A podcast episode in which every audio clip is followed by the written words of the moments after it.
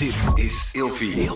Hannelore in je oren wordt mede mogelijk gemaakt door Emma Sleep. Van luxe matrassen tot wilderige beddengoedaccessoires. Elke ochtend fit wakker worden, omdat je er 's nachts fun en fabulous bij ligt. Krijg nu korting oplopend tot 50% en met nog eens 10% extra korting wanneer je mijn persoonlijke code gebruikt. Dat is Hannelore in hoofdletters gespeld. Klik op de link in de beschrijving van deze podcast. Droom bijvoorbeeld lekker weg op een Storage Deluxe Boxspring met een airgrid kussen en een 4 seizoenen dekbed. Heerlijk toch? En dan nu de podcast. Afvallen door hypnose 1. Praten met je onderbewustzijn. Hannelore in je oren. Fit. Fun. Fabulous. Hoe komt het toch dat iedere poging om echt gezonder te gaan eten uiteindelijk mislukt? Zelf vind ik het erg moeilijk bijvoorbeeld om van melkchocola af te blijven, zeker als het in huis is. En ik kan echt 9 keer nee zeggen tegen ongezond eten, maar de 10e keer, dat lukt me dan niet. Terwijl ik denk dat ik daar toch echt wel sterk genoeg voor ben en genoeg wilskracht en motivatie voor heb. Hi, leuk dat je weer luistert naar mijn podcast Hannelore in je oren. En deze keer ga ik het uitgebreid hebben over hypnotherapie. Ja, wat ik net beschreef, dat het dan toch weer mislukt, die zoveelste poging. Terwijl je heel graag wil dat het wel lukt. Dat heeft waarschijnlijk te maken met je onderbewustzijn, omdat je jezelf verkeerd hebt geprogrammeerd. Of door dingen die in het verleden zijn gebeurd. Je hebt verkeerd gedrag aangeleerd. Maar het goede nieuws is, daar kan je wat aan doen. Hypnotherapie dus. Ik heb er zelf al een beetje ervaring mee en daarom werd ik erg aangesproken door de filmpjes en de teksten van Miranda Meiners op Instagram.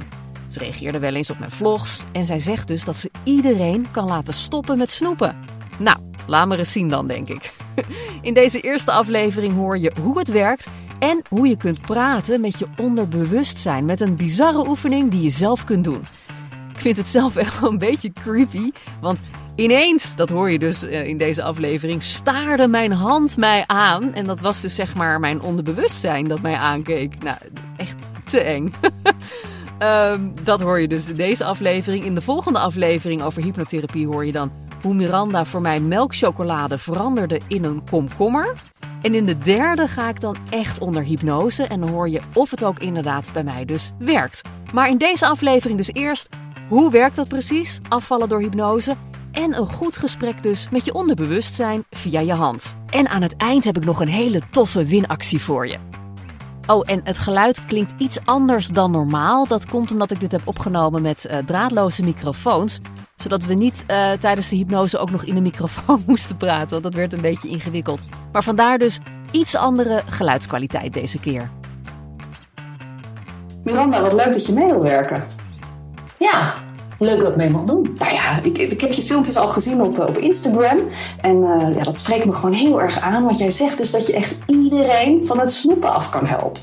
Zelfs zo'n verstokte chocoladeliefhebber als ik. Ja, maar aan zich maakt het natuurlijk niet uit. Hè? Het is iets gebeurd wat in het onderbewuste brein.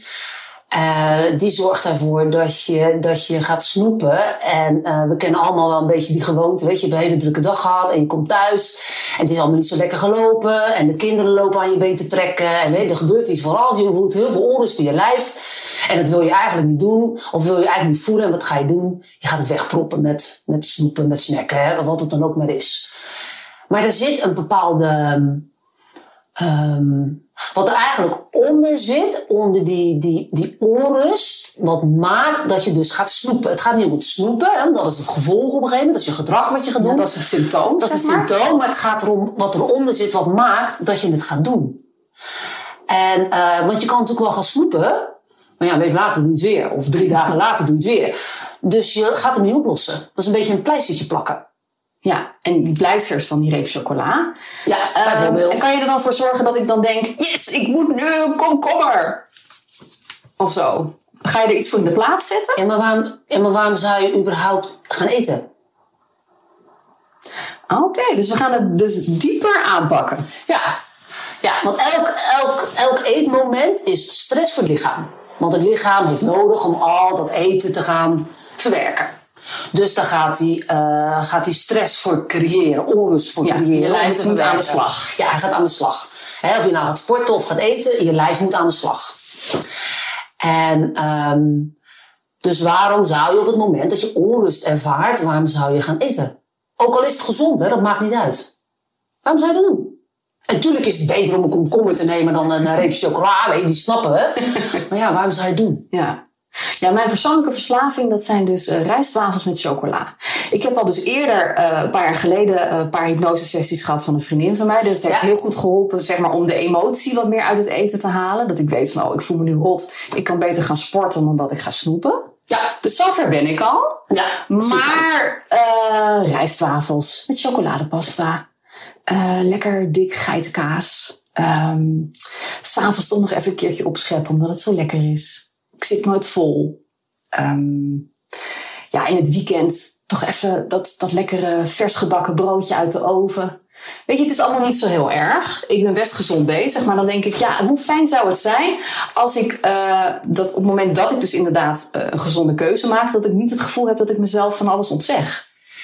Ja, nou dat is een beetje het vervelende. Ons brein kent het woordje niet, kent je niet. Ja. Ja. Dus op het moment dat je je dingen gaat ontzeggen, ben je dus eigenlijk jezelf letterlijk aan het straffen. Dat willen we niet. Wij mensen willen onszelf niet straffen. Nee. Dus wat gaan we dan doen? We gaan het op wilskracht doen. Nou, 5% is wilskracht en 95% is je onderbewuste brein.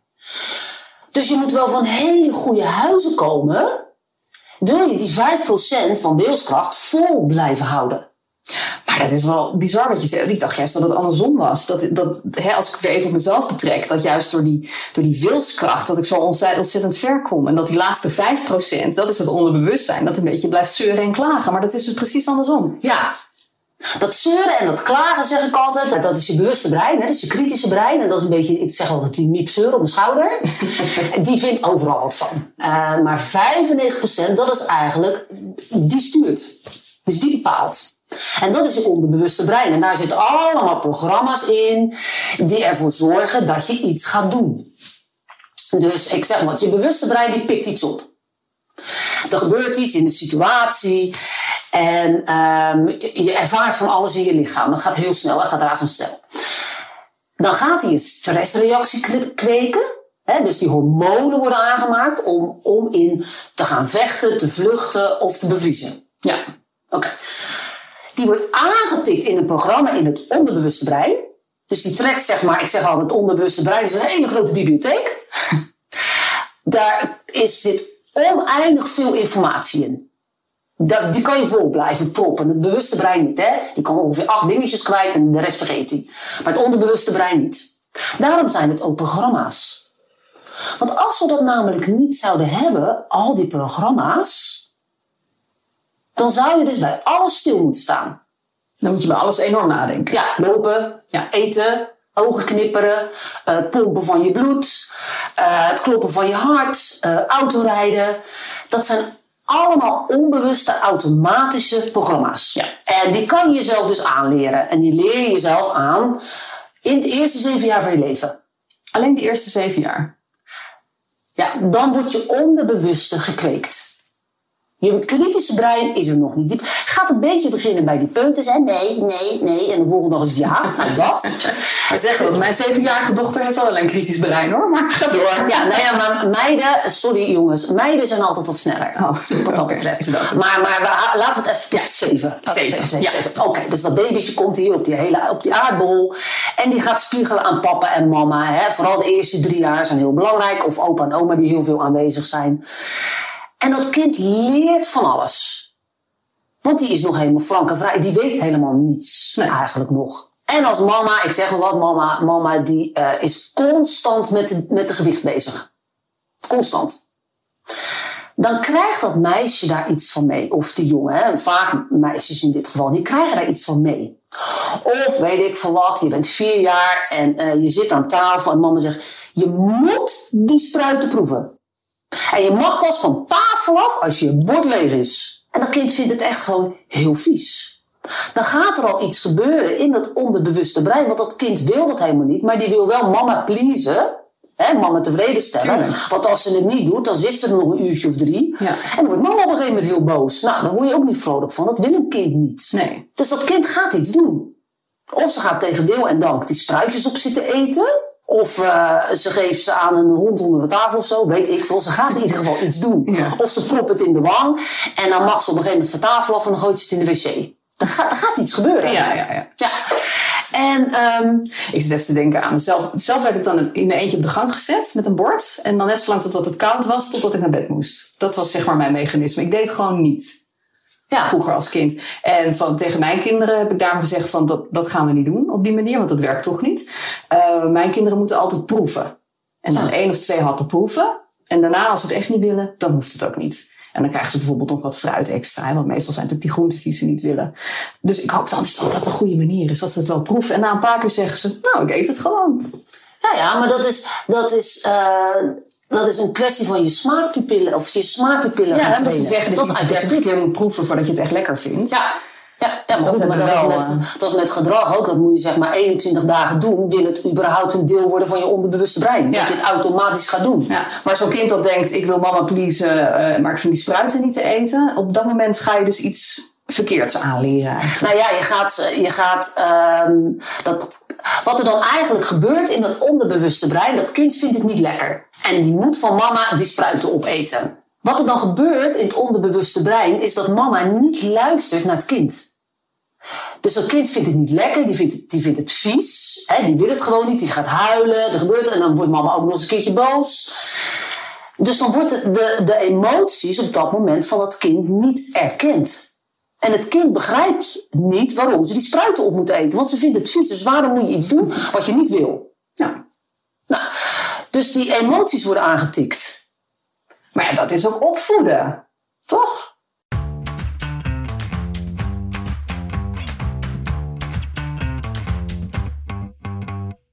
Ja, maar als je echt tegen wil en dank dat bord op moet eten. Tegen wil en dank. Ja, maar ja, je moet het toch ook leren eten, denk ik dan. Ja, maar doe dan een beetje. Ja. Dus wat wij dus doen. Dus dat is oké. Ja, een beetje. Oké, nou, als dat alleen nog een beetje, ben ik al blij. Ja. En ik snap waar je vandaan komt. Want onze ouders komen uit oorlogstijd. Ja. En dan krijg je ook nog eens te horen. Ja, je moet wel je bord leeg eten hoor. Dus denk eens aan die zielige kindjes in Afrika. Ja, of denk eens aan opa die in een concentratiekamp heeft gezeten. Ik begrijp het wel, maar het is niet de beleving van het kind. Het is een kind waar je het tegen hebt. En als dat kind haar bord leeg moet eten van mama, dan leert ze dus, ik mag nooit eten weggooien. Of ik het nou lekker vind of niet. Maar, dus wat gaat dat kind op latere leeftijd waarschijnlijk doen? De bord leeg eten. Terwijl ze eigenlijk vol zit, bijvoorbeeld. Terwijl ze eigenlijk niet meer hoeft. Maar dat bord, dat moet leeg. Want er gebeurt iets op het moment dat ze de bord niet leeg eet. Het is onbewust. Het gaat om een kind. Ook al ben je al 50 of 40 jaar. Maakt dat niet uit. Ja, ik herken dat. Ik heb dat ook. Ik voel toch altijd een soort onrust inderdaad als mijn bord niet leeg is. Ja, maar dat is toch... Terwijl mijn man dat niet heeft. En mijn kinderen ook niet. Want we hebben ook nooit gezegd dat ze een bord moeten leeg eten. Dus zeg alleen, als je niet meer hoeft, prima. Eet nog even de groenten eruit. En natuurlijk mag je stoppen. Maar pak nog even die groenten mee. Dat is het enige. Ja, dus dat kind leert dat bord leeg moet. Of ze nou wil of niet. Dus wat ga je dan doen op latere leeftijd? Je eet dat bord leeg. En als je zelf gaat koken, kook je natuurlijk altijd iets wat je lekker vindt. Dus niet die spruiten, kan ik me voorstellen. Dus dat bord moet leeg. Ook al zit die buik eigenlijk heel erg vol. En als je dan ook nog gewend bent om heel snel te eten. En dan ook nog eens een keer met de televisie erbij. Of je telefoon aan tafel, weet ik veel. Dan gaat er veel later een signaal naar het brein dat je vol zit. En dan ben je klaar met eten en dan denk je, maar god, moet even uitbuiken. Dat is toch zonde? Ja. Je bent een gevuilnisvat. Nee. Nou, ik denk altijd als ik klaar ben met eten, ik zou nog wel wat lusten, maar ik stop maar. Want iedereen is gestopt. Ja, maar daar kunnen meerdere dingen onder zitten. Het kan ook zijn dat je echt te weinig neemt. Waardoor het signaal niet naar het brein gaat van joh, de maag zit vol. Het kan ook zijn dat er een bepaalde eagerness in zit. Dat je op het moment dat je gaat eten, dat je door moet blijven eten. Ja. Dan is het een soort overlevingsinstinct. Een overlevingsmechanisme. Mm-hmm. Wat er ook weer in je jeugd ingezet is. Die zie je heel vaak bij kinderen komen uit wat grotere gezinnen. Die heel snel hun bord leeg moesten eten. Je ziet het vooral in boerengezinnen. Die heel snel hun bord leeg moesten eten. omdat anders de broertje of de zusje nog wel een stukje nam. Oh ja. Dat je bang was dat je niet genoeg krijgt. Ja, dat je bang was dat je niet genoeg krijgt. Ja. Nee, heb ik niet hoor, maar... Nee, het kan ook, die heb ik ook wel eens gehad, maar dan ga je misschien, voor sommige mensen is misschien een beetje te ver. Maar goed, die heb ik ook wel eens gehoord. Is dat, dat gebeurde in de buik bij mama. En daar zaten 2 kindjes in. Waarbij het ene kindje overleed in de buik bij mama. Dus het andere kindje bleef leven. En die werd ook geboren. En waarbij ze zichzelf de schuld gaf. Ik moet blijven eten, want op het moment dat ik niet eet... Dat is de overtuiging die erin is gezet. Op het moment dat ik niet eet... komt mijn zusje te overlijden. Oh, jeetje. Ja. Wat heftig. Ja. Maar ook, op het moment is dat je nog niet geboren bent. Ja, dus er zitten 2 kindjes in. Ja. Het ene kindje komt te overlijden... omdat het kindje bijvoorbeeld te weinig voeding kreeg. Er gebeurt iets. Dat kan, ja. Er gebeurt iets. Ja. Dat kindje krijgt te weinig voeding. Die andere krijgt wel genoeg voeding. Dus dan gaat ze de kans en het gaan ervaren dat het haar schuld is dat haar zusje is overleden doordat dat zusje te weinig voeding kreeg.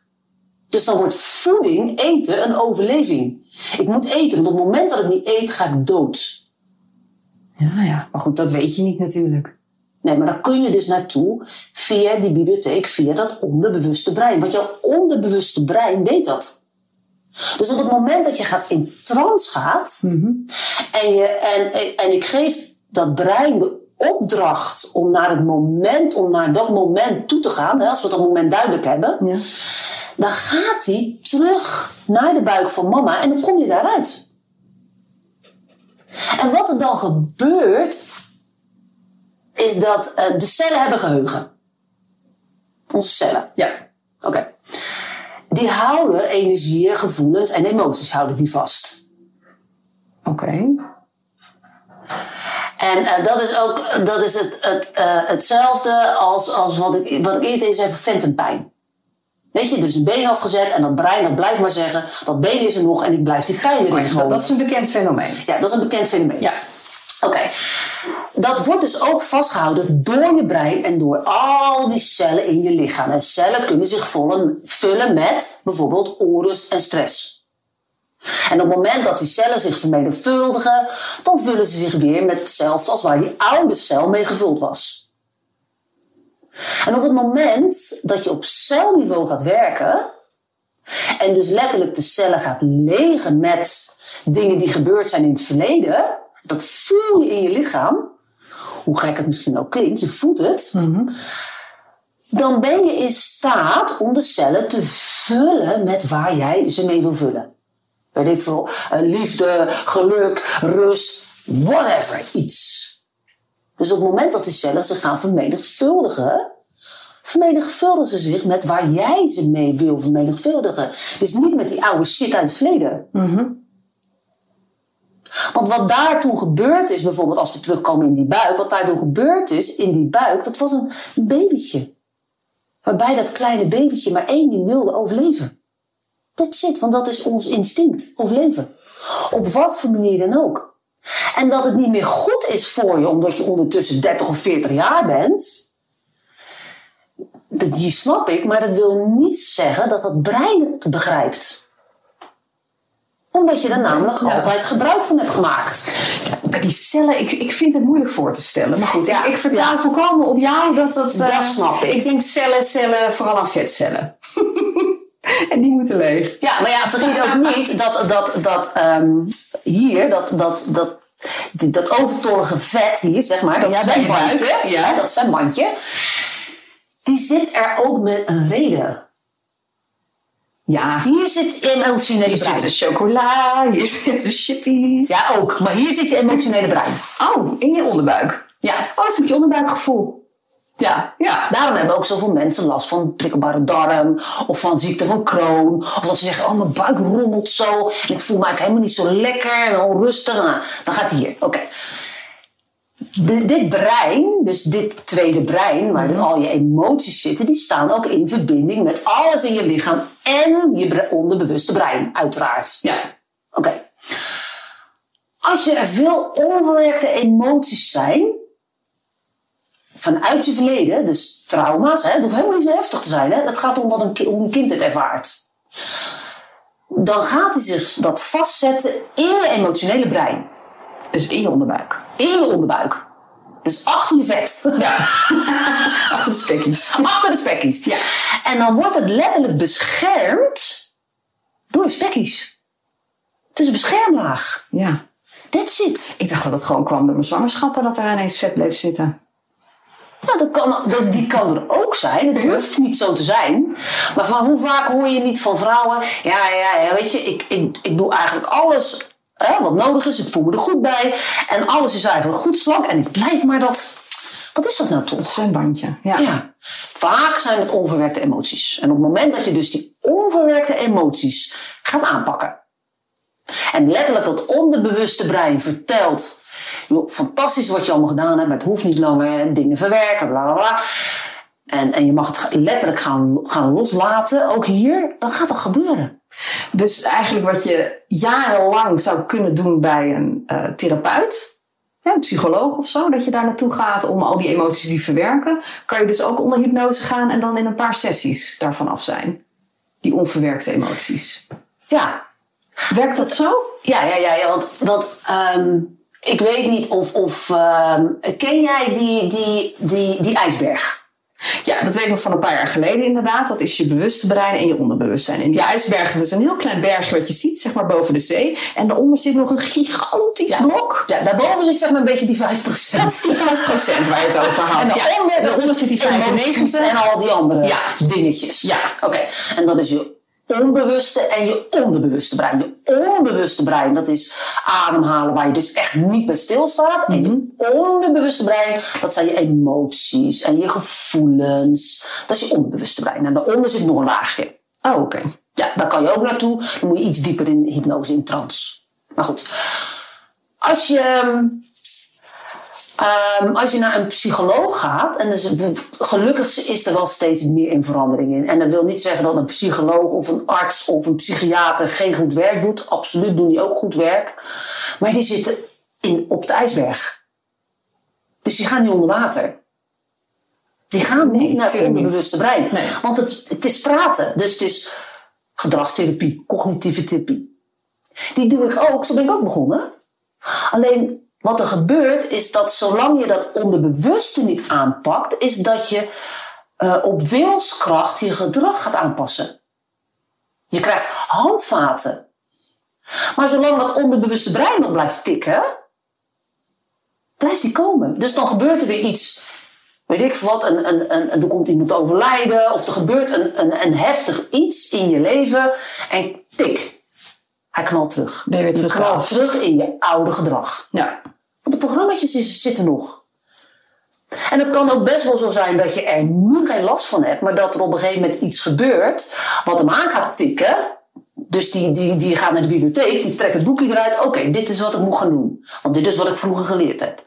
Terwijl ik er nooit last van gehad heb. En hij toch tikt hij hem aan. En dat is ook wat maakt dat je eigenlijk je hele leven aan het ontwikkelen en aan het leren bent. Het is een heel groot speeltuinleven. Echt geweldig. Ja, maar ik begrijp ook van jou, als de eerste 7 jaar een beetje gedoe waren, dan heb je wel wat meer te verzetten. Ja, maar iedereen heeft gedoe. Ja, dat is ook zo. Ja, weet je, als je angst hebt voor honden, dan word je niet mee geboren. Dus waarschijnlijk is er iemand in de familie, de eerste periode van je leven, die heel bang was voor honden. Dus wat ga jij doen? Oh mijn god, mijn vader schrikt. Ik ga het ook doen. En dan ben je op een gegeven moment een jaar of 30, denk je, ja, jezus man, ik ben toch in godsnaam bang voor honden. Waar hebben we het over? Ja, precies. Of wat voor dieren ook, hè? Ja. Ja, ik heb altijd geprobeerd om mijn angst voor spinnen niet op mijn kinderen over te brengen. En dat is op zich wel gelukt. Dus dat maar je moet er trots op. Ja, maar ook dat angst voor spinnen, je kunt hem er zo afhalen. Ja. Het is dat brein die het doet. Ja, gek is dat, hè? Ik ben echt super benieuwd wat we zo gaan doen in de sessie. Ik ga dat ook helemaal opnemen. Nog even een paar algemene vragen. Hypnose. Is iedereen geschikt om onder hypnose te gaan? Want er is toch ook een bepaald percentage dat niet gehypnotiseerd kan worden, hè? Nou, maar dan willen ze het niet. Oh. Dat is wat anders. Je zit namelijk de godganse dag in hypnose. Want 95% van wat je doet, doe je onbewust. Maar zijn er dan ook mensen die heel makkelijk onder hypnose gaan? Ja.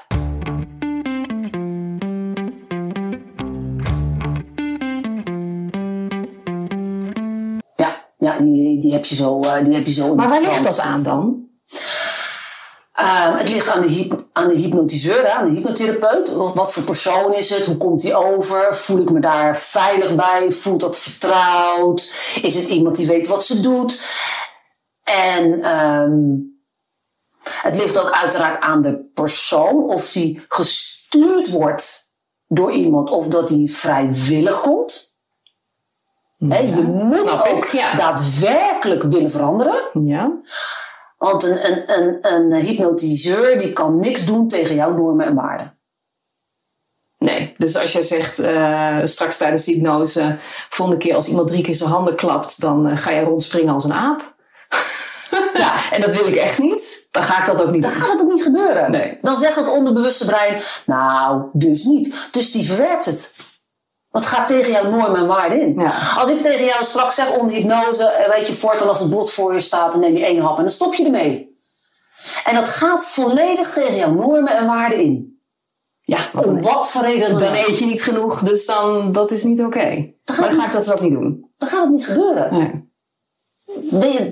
Dat kan niet. En er zit natuurlijk een hele zweem onder hypnose. Ook onder andere door showhypnose. En... tuurlijk kan je mensen laten kakelen. Maar dat zijn wel mensen die daar ontvankelijk voor zijn, zeggen wij altijd al. Ja, precies. Weet je, ik sta ook op Healthy Fest. Hè? En dat is een heel groot evenement.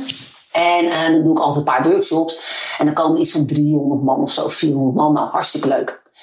Doe ik altijd een klein stukje showhypnose. Want dat vinden mensen leuk. En dan vind ik het ook leuk om te laten zien hoe krachtig dat onderbewuste brein is. Maar dan ga ik van tevoren een paar testjes doen. Of iemand ontvankelijk is daarvoor. Kun je dat ook bij jezelf testen? Of moet je daarvoor getest worden? Dan denk je, weet je, als je deze podcast nu luistert... van kan je dan iets doen waardoor je weet of je wel of niet ontvankelijk bent voor hypnose? Kan je iets doen? Ja, trouwens wel. Ja, ik heb er ook volgens mij... heb ik als filmpjes ook staan op YouTube. Je kan al heel snel in contact komen met je onderbewuste bij. Want dat zit je namelijk de hele dag. Hè? Want 95% is onbewust. Ja, ik heb geen idee, maar ik geloof je. Ja. Nou ja, wat je kan doen, hè. Ja, het is natuurlijk een podcast. Wacht even hoor. Kunnen mensen dit doen terwijl ze auto rijden? Nee.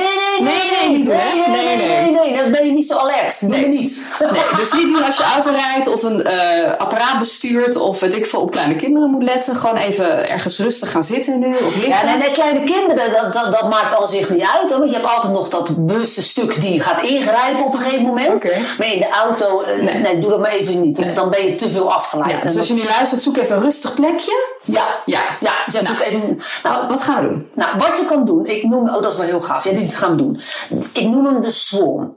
Swarm. Ja, en de swarm, dan ga je zitten. Dus je gaat in de zwaan of... De zwaan. Dus je gaat gewoon op je billen zitten. Ja. Op een stoel. Oké. Okay. En je zorgt dat je even niet gestoord kan worden. Ja.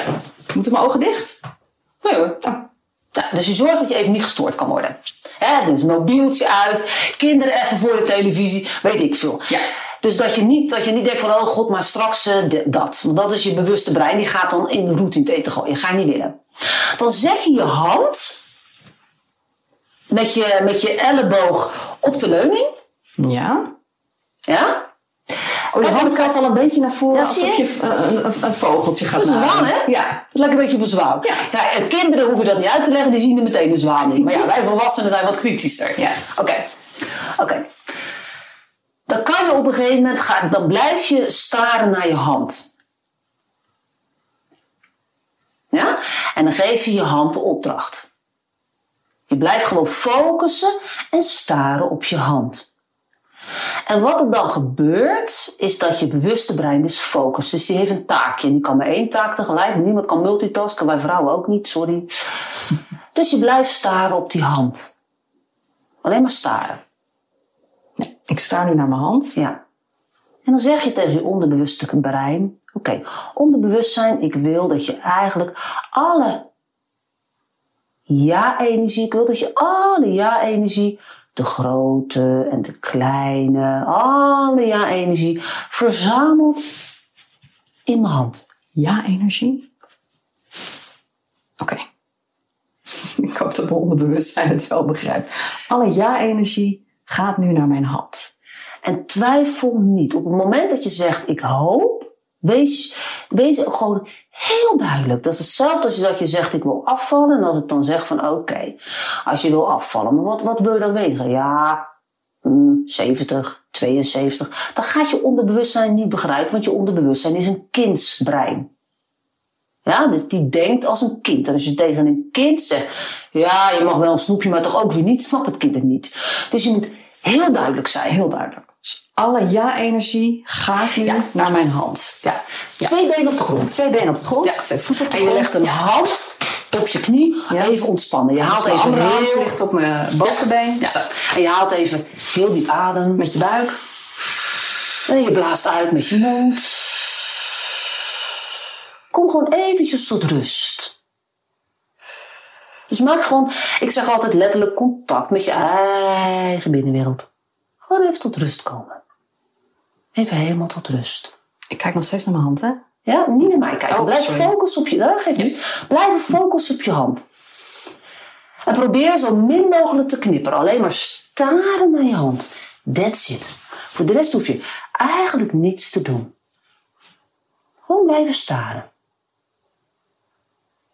En wordt er gewoon maar rustiger en rustiger. En dan zeg je... Onderbewustzijn. Onderbewustzijn. Laten we hem kort houden. Onderbewustzijn. Ik wil je zo meteen gedag zeggen. En ik wil eigenlijk dat je volledig naar mijn rechterhand toe gaat. Dus onderbewust te gaan naar mijn rechterhand. En dan wil ik op het moment dat je er bent. Dat kan vroeg of laat zijn. Dat maakt niet uit. Wil ik dat je langzaam of snel richting mijn gezicht gaat draaien. Richting mijn gezicht. En dat mag in schokjes zijn. Dat mag langzaam zijn. Dat mag snel zijn. Ik wil dat je naar mijn gezicht toe draait. Nou, hij zit nu links van me en dan denk ik, ja, dan moet die hand gaan draaien. Nee, maar ik ga het niet zelf doen. Onbewust. Onbewust. Onbewust. Onderbewustzijn, ik geef je de opdracht om met mijn rechterhand naar mijn gezicht te draaien. Draai maar naar mijn gezicht. In schokjes of langzaam. Ga maar draaien. Ga maar draaien. Ga maar draaien. Ga maar naar het gezicht. Nou, mijn hand draait heel erg. Dat is gek. Ga maar naar, ja, maar laat maar draaien. Laat maar draaien. Doe maar draaien. Nog verder, onderbewustzijn. Draai maar verder naar mijn gezicht toe. Draai maar verder. Draai maar verder. Nog verder. Nog verder. Ik wil eigenlijk dat je nog verder draait. Dank je wel. Super gaaf. Draai maar verder. Draai maar verder. Draai maar verder. Ja hoor, draai maar verder. Oké, super. Wauw, wat gaaf. Hé, onderbewustzijn. Mag ik je vragen om mij even gedag te zeggen door gewoon even zo te wuiven? Gewoon even mijn hand te bewegen. Op en neer. Zeg maar even gedag, onderbewustzijn. Beweeg even mijn hand. Ik moet een beetje lachen. Je hand gaat echt op en neer nu. Ja. Nou, oké. Onderbewustzijn, dankjewel. Dan mag je weer terugdraaien. En weer lekker gaan liggen. Ja, heerlijk, dankjewel. Ja. Nou, het is echt alsof mijn hand vanzelf beweegt. Dit is echt onbewust vat. En dan leg je je hand weer neer. Sorry, ik moet zo lachen, hè? Maar het is echt... Nou, dat is onbewust. Dat is raar, want jij zat aan de zijkant van me. En die hand die ging echt helemaal zo draaien. Ja. Maar ik dacht echt, doe ik het zelf? Maar als ik gewoon er niet aan dacht, dan ging die gewoon vanzelf. Het was meer als ik eraan dacht dat hij het dan niet deed. Nee, want dan ga je richting je bewuste. Ja. En je bewuste brein vindt er wat van. Ah, gekkigheid, wat moet ik hier nou mee? Wat zit ik hier nou te doen? Ja. Dat kan toch helemaal niet? Dat is hetzelfde. Ja, ik vertrouw je helemaal, maar ik vind het toch raar. Ja, dat mag ook. Maar dat is hetzelfde als dat ik, weet je, op het moment dat je in hypnose gaat, kan je van alles doen, hè? Geen gekke dingen, wees niet bang. Maar dan kan je ook zeggen tegen onderbewuste brein. Oké, onderbewuste brein, op het moment dat het drietal, op het moment dat het drietal. En ik klik in mijn vingers, ga je naar de toekomst. De bewuste brein, die kan dat niet. Maar het onderbewuste brein wel. Dat is een beetje kwantumfysica. Ja. Maar het onderbewuste brein doet dat. En dan kom je, ik doe dat vaak met gedragsverandering. En dan kom je in de toekomst terecht dat je dat gedrag doet. En dan kan je zeggen, oké, over een jaar. En over 4 jaar. En over 5 jaar. En over 20 jaar. Wat er dan gebeurt in dat brein, letterlijk, is dat al die neuronen maken verbindingen aan. En dan wordt het jouw waarheid. Onbewust. Met je bewuste brein kan dat niet. Principe ken ik wel. Hè? Dat is dat manifesteren wat je dan doet. Hè? De secret, dat je jezelf ervoor programmeert van dit gaat gebeuren, ik heb het al en dat voelt tof. Maar dat kan je dus ook met je onderbewustzijn doen. Dat doe je met je onderbewustzijn. Ja. Je manifesteert met je onderbewustzijn. Je bewustzijn, dat is het kritische brein. Die vindt dat gek, die vindt dat vreemd, die doet dat niet.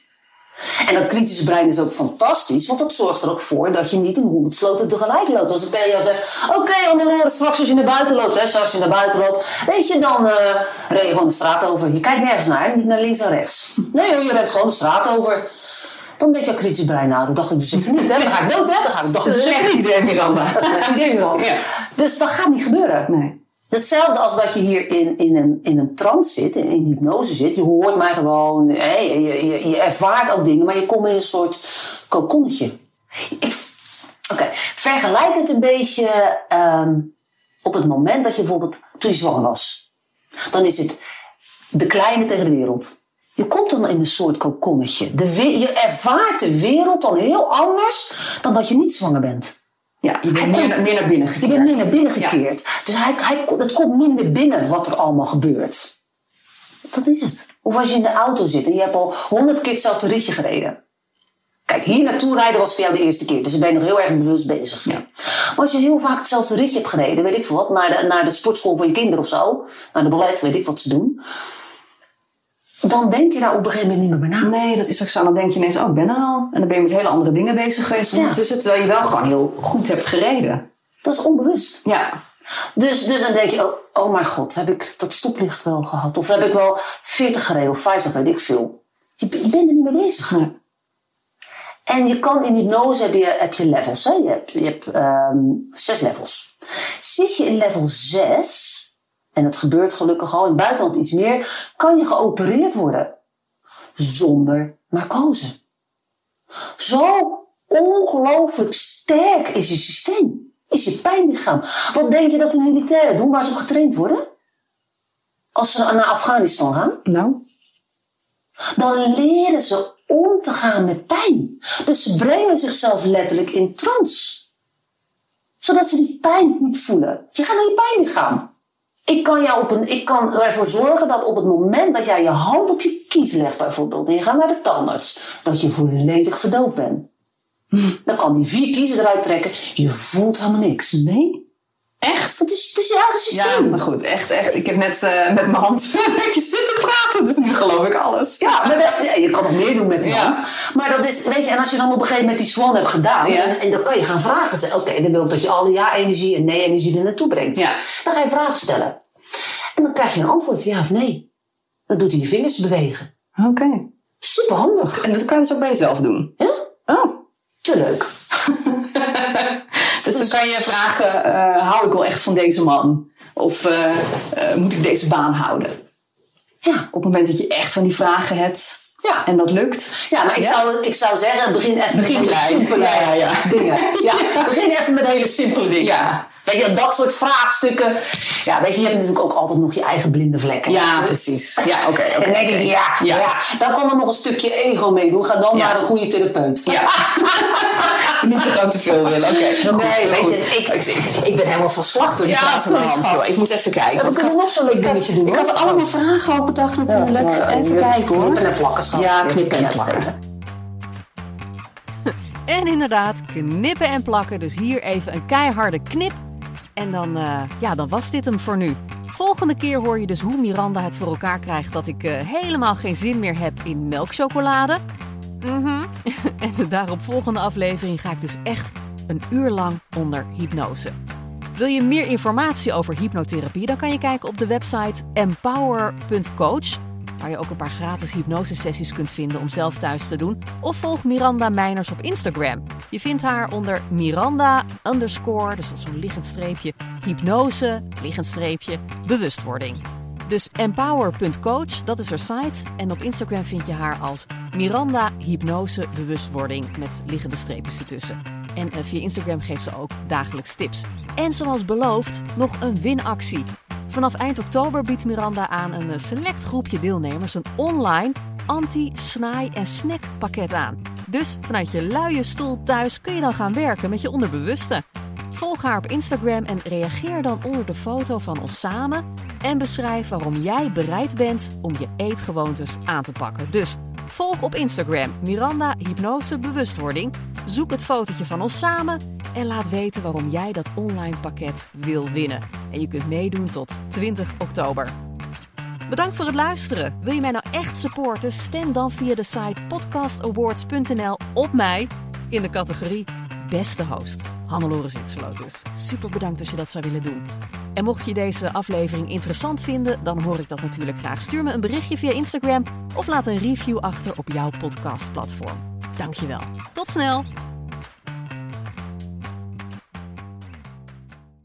Hannelore in je oren wordt mede mogelijk gemaakt door Emma Sleep. Krijg nu korting oplopend tot 50% en met nog eens 10% extra korting wanneer je mijn persoonlijke code gebruikt. Dat is Hannelore in hoofdletters gespeld. Klik op de link in de beschrijving van deze podcast.